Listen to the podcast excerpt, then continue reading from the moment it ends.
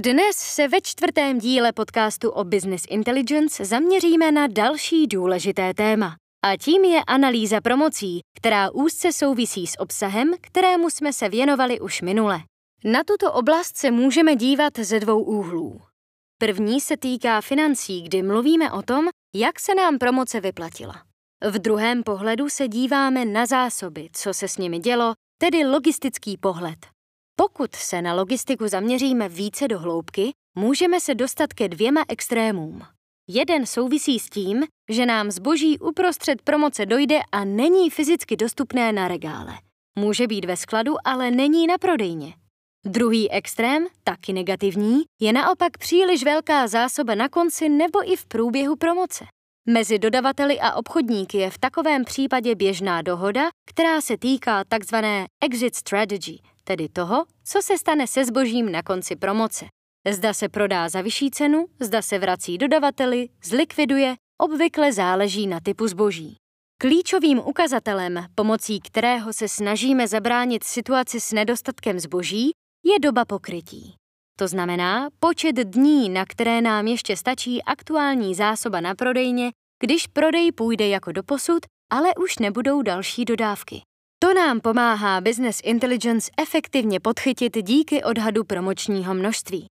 A je to skutečně důležité, protože pokud zboží dojde uprostřed nebo na začátku promoce, může to mít pro obchodníka následky, které povedou až k pokutě ze strany České obchodní inspekce. Těmto situacím nám analytický nástroj pomůže předcházet.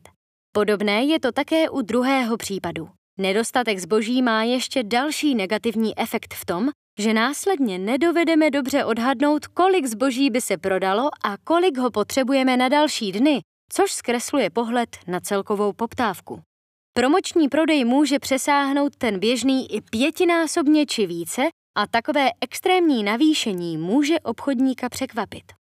Předvídat podobné situace bez nástroje typu BI proto rozhodně není jednoduché. My k tomu problému přistupujeme ze dvou stran. Tou první a primární je cenová elasticita, tedy citlivost poptávky na změnu ceny. A další je pak minulost, historie prodejů, kdy těžíme z informací o sezonalitě a trendu. Je to nikdy nekončící proces a čím více dat máme, tím můžeme být přesnější. Na druhou stranu bychom neměli přehánět a jít v datech například 10 let na zpátek, optimální je v tomto ohledu tříletá historie. U logistické části je důležité počítat také s tím, že se promoce v tomto ohledu dělají v úzké součinnosti s dodavateli.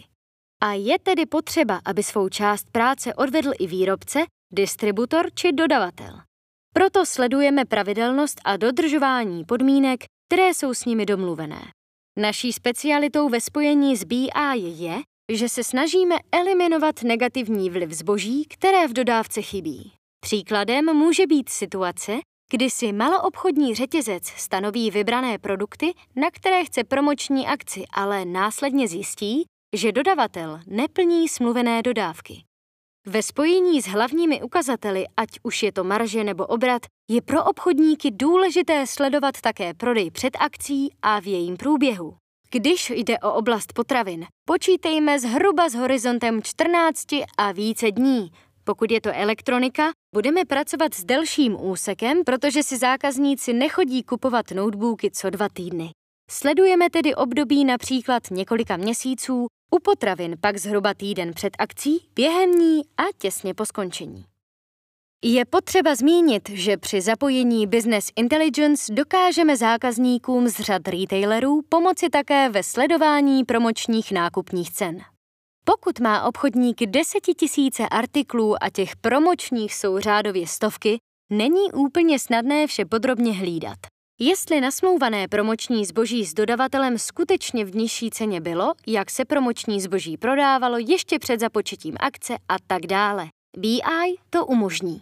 Další možností je sledování finanční participace samotných dodavatelů tam, kde to zákon umožňuje. Příspěvek dodavatele na akci bývá významným faktorem, který obchodníkovi nahrazuje případnou ušlou marži. Systém dokáže určit, o jakou participaci si máme u dodavatele říct.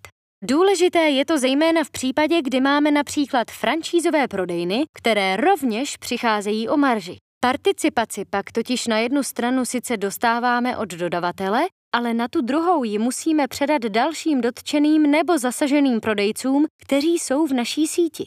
Toto přerozdělení participací není úplně triviální a bez BI systému je poměrně náročné vše správně uhlídat. Takové jsou tedy přínosy Business Intelligence v oblasti promocí, kde nám nástroj pomáhá získat a analyzovat data pro lepší rozhodování. Od výběru produktů, které se tradičně dobře prodávají dohromady, a tedy není nutné dávat promoci u obou položek, po přesnější odhad množství zboží, které pro plánovanou akci bude třeba naskladnit.